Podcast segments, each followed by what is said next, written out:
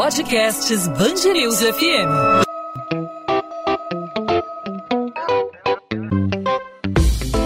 dois às vinte, com Maurício Bastos e Luana Bernardes.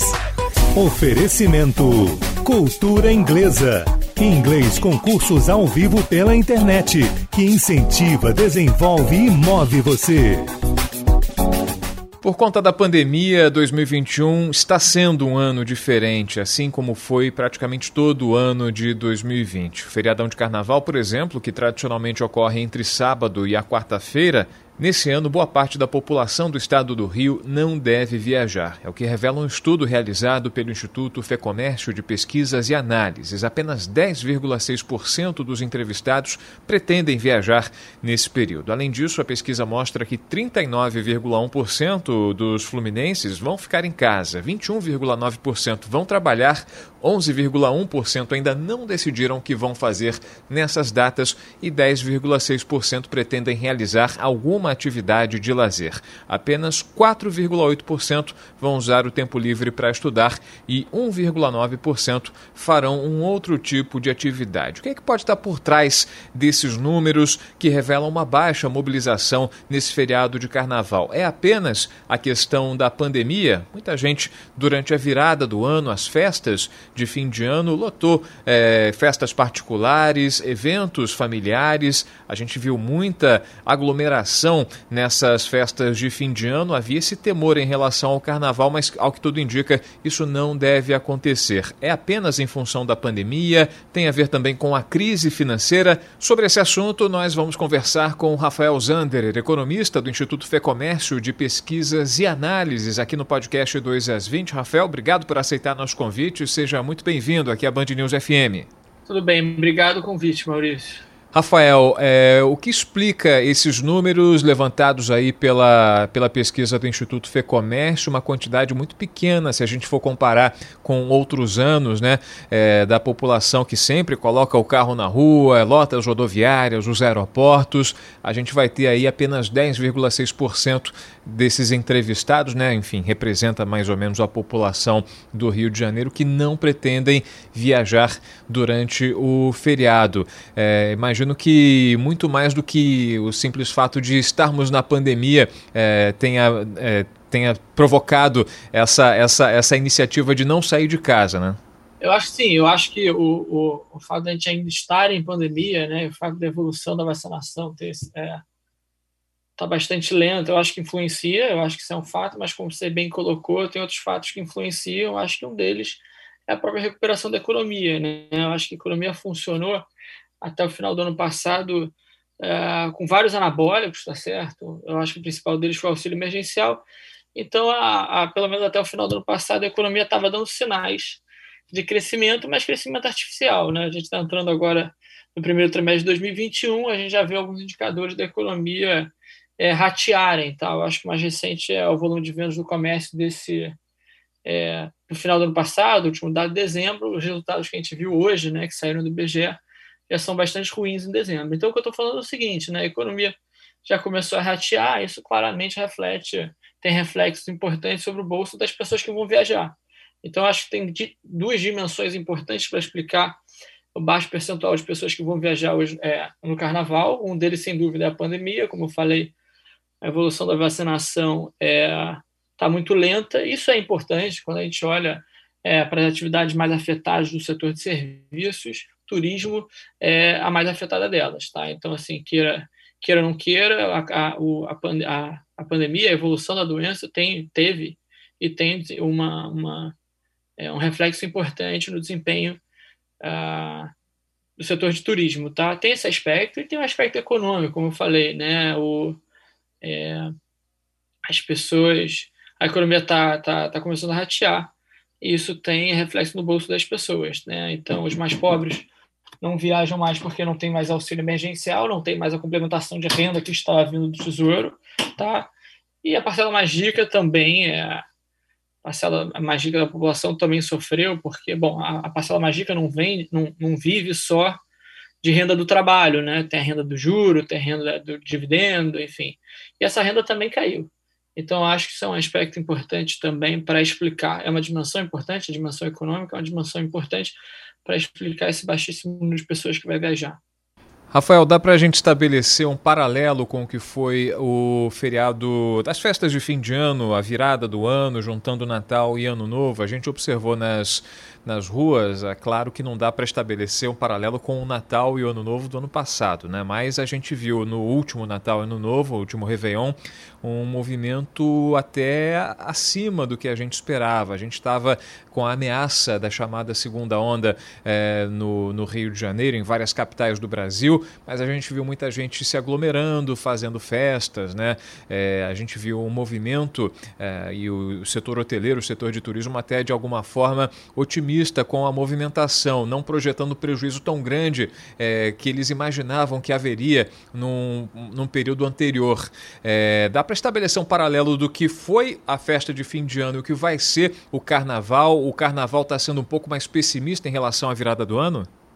Eu acho sim, primeiro porque a gente está agora entrando numa fase da economia um pouco diferente né, do final do ano passado. Então, quando a gente olhava para os dados que existiam, os dados econômicos que existiam no final do ano passado, eles eram todos muito positivos.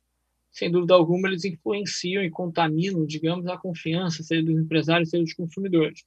Eu acho que tem aspecto importante, então tem esse aspecto, né? Então, a gente está agora numa fase da economia um pouco mais complicada e eu acho que isso acaba influenciando a confiança das pessoas, e a confiança é importante para o consumo, e, e, e atividade turística também é um tipo de consumo, né? E quando você olha, né, eu acho que tem uma, uma diferenciação que a gente pode fazer, é o seguinte, fazer Réveillon não é exatamente caro, né? Fazer Natal você pode ajustar o preço do presente, agora viajar nem tanto, né? Então, quando a gente olha para a pesquisa que a gente fez, das poucas pessoas que disseram que vão viajar, né, como você bem colocou, apenas dez vírgula seis por cento das pessoas que foram entrevistadas disseram que vão viajar, né, o gasto, uh, o gasto médio da viagem é de mil e oitocentos reais. Então, quer dizer, viajar não é uma coisa barata, com certeza é uma coisa mais cara do que o Réveillon e, uh, e o Natal. Então, acho que tem uma provocação na tua pergunta bacana, que é o seguinte, olha, não tem...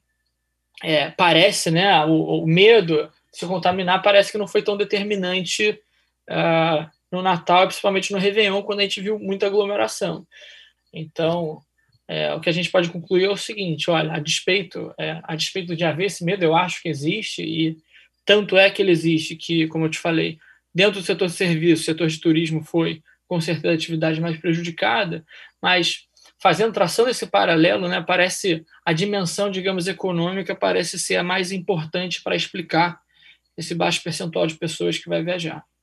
Rafael, você falou de custo aí de viagem, né, que é geralmente mais caro, custa caro, e a gente está no, no momento da chamada alta temporada, né? Normalmente a alta temporada vai, passa um pouco do carnaval, vai até o mês de maio, perto de abril, depois tem feriado de, de Semana Santa em que os preços das viagens, dos pacotes turísticos ainda são um pouco mais altos eh, do que a média, mas a pesquisa mostra aqui que as pessoas optaram mesmo por fazer turismo por perto, né? E em relação a, a a quantidade de dias, né? Seis dias fora do seu domicílio, com cinco acompanhantes, fazendo aí uma, uma viagem eh, familiar, repartindo os custos, viagem em grupo. A tendência é realmente essa, você fazer uma, uma viagem mais longa, que dá para uh, otimizar a, a quantidade de gastos e para um local mais próximo da base, para que a pessoa não gaste tanto com deslocamento, é por aí?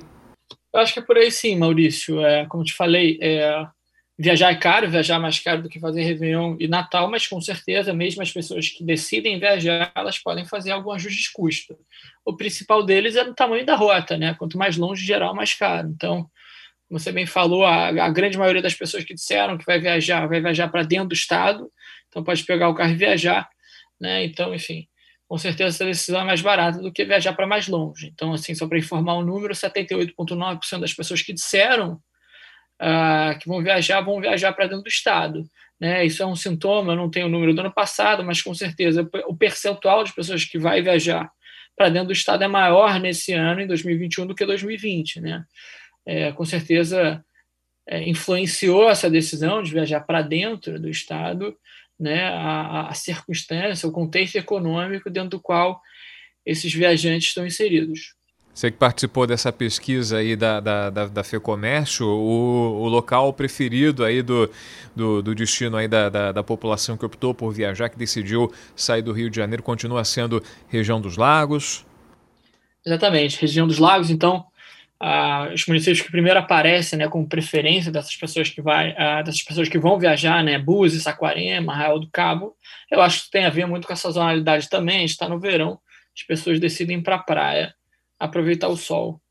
Perfeito. Rafael Zander, economista do Instituto Fecomércio de Pesquisas e Análises, o I F E C R J, falando para a gente sobre essa tendência de poucas pessoas, de menos pessoas viajando nesse feriado de carnaval, se comparando aí com o carnaval do ano passado, claro, né?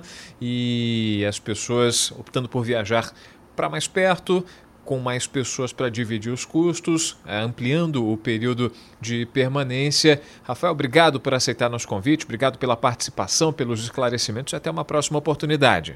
Obrigado, Maurício, pelo convite.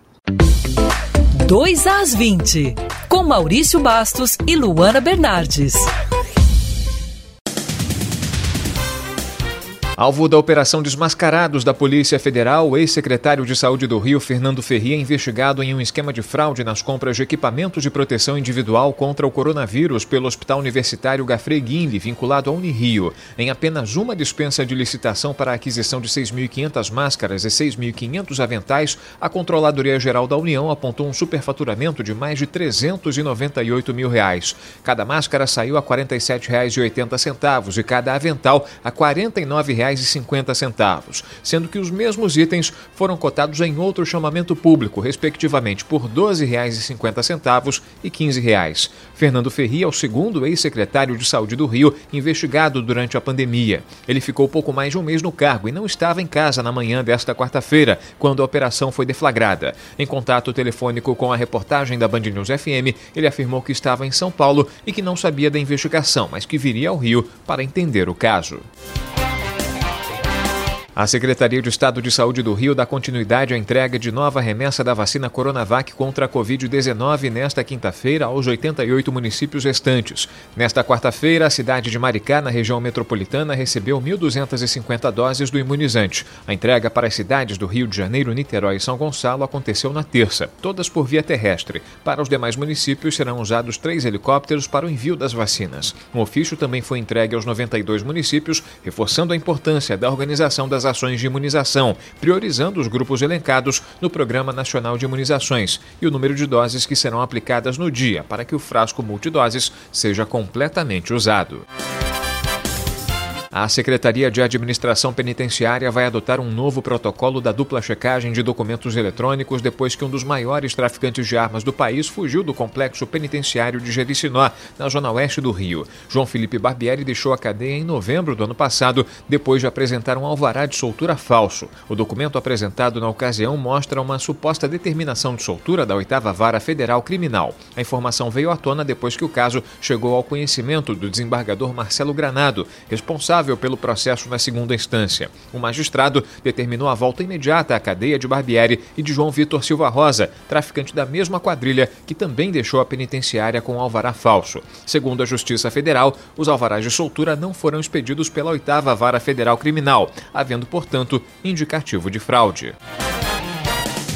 O laudo da Polícia Civil sobre as mortes de dois jovens em Belfort Roxo, na Baixada Fluminense, em dezembro do ano passado, conclui que eles foram executados por armas diferentes. No documento, há a constatação de que o projétil retirado durante a necrópsia do corpo de Jordan Luiz Oliveira Natividade, de dezessete anos, era de calibre compatível com o de pistolas, enquanto os projéteis achados no corpo de Edson de Souza Arguinês, de vinte anos, eram os utilizados em revólveres e carabinas. No último sábado, os dois policiais militares acusados pelo crime viraram réus. A Justiça A Justiça do Rio aceitou as denúncias contra Jorge Luiz Custódio e Júlio César Ferreira dos Santos. Os P Ms estão presos preventivamente e vão responder por homicídio qualificado.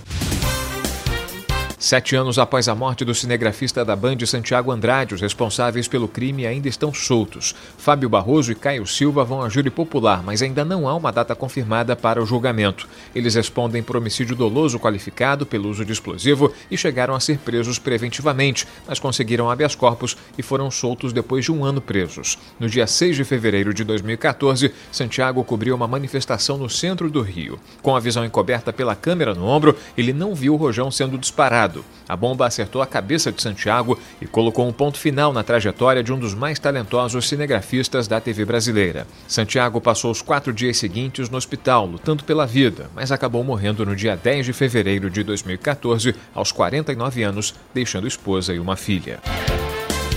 Mesmo com o carnaval suspenso por causa da pandemia, a cidade do Rio aguarda a chegada de turistas no feriado. Entre os dias doze e vinte e dois de fevereiro, o aeroporto Santos Dumont vai receber setecentos e noventa e cinco voos domésticos e a rodoviária do Rio estima cinquenta por cento do movimento tradicional nessa época do ano. Na rede hoteleira, a taxa média de ocupação está na faixa de quarenta e um por cento, segundo a pesquisa do Sindicato dos Meios de Hospedagem. No ano passado, a ocupação registrada foi de setenta e oito vírgula quatro por cento. dois às vinte. Ponto final no dois às vinte. O dois às vinte é a Band News F M em formato podcast com os principais assuntos da nossa cidade e do nosso estado, que é destaque no Rio de Janeiro, sempre a partir das oito da noite, disponível para você nas principais plataformas de streaming de áudio ou no site band news f m rio ponto com ponto b r. Nessa quarta-feira, fizemos uma projeção sobre o carnaval, um movimento de carnaval. Não teremos feriadão, ponto facultativo derrubado. Com isso, as pessoas desestimuladas a viajar, dez vírgula seis por cento dos fluminenses apenas pretendem viajar, é o que mostra um estudo do Instituto Fecomércio. Conversamos com o economista Rafael Zander, um dos participantes dessa pesquisa. Carnaval que tradicionalmente acontece entre sábado e quarta-feira, boa parte da população do estado não deve viajar, apenas dez vírgula seis por cento dos entrevistados disseram que pretendem sair do Rio de Janeiro, sair de seus domicílios durante o feriadão. A pandemia é um dos motivos, o isolamento social, a possibilidade de contágio, mas também a crise econômica, a crise financeira que atinge boa parte da população do Rio de Janeiro. Isso é um dos fatores que acabaram por determinar essa intenção tão baixa de viajar, das pessoas aproveitarem o feriadão fora do Rio de Janeiro, fora de suas casas, fazendo turismo no estado. Podcast dois às vinte volta nessa quinta-feira, claro, e a gente conta com a sua participação, não apenas ouvindo, mas também sugerindo, fazendo a sua crítica, dando a sua opinião. Fique à vontade para participar. Você pode mandar a sua mensagem para a gente pelas nossas redes sociais. Comigo você fala no Instagram, no arroba Maurício Bastos Rádio. Você também fala com a Band News F M. É só procurar não só no Instagram, mas no Facebook e também no Twitter por Band News F M Rio. A gente volta nessa quinta-feira e, claro, o encontro está marcado. Conto com você. Tchau, tchau.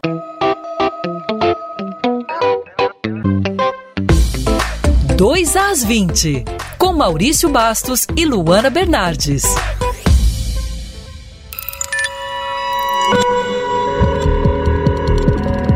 Podcasts Band News F M.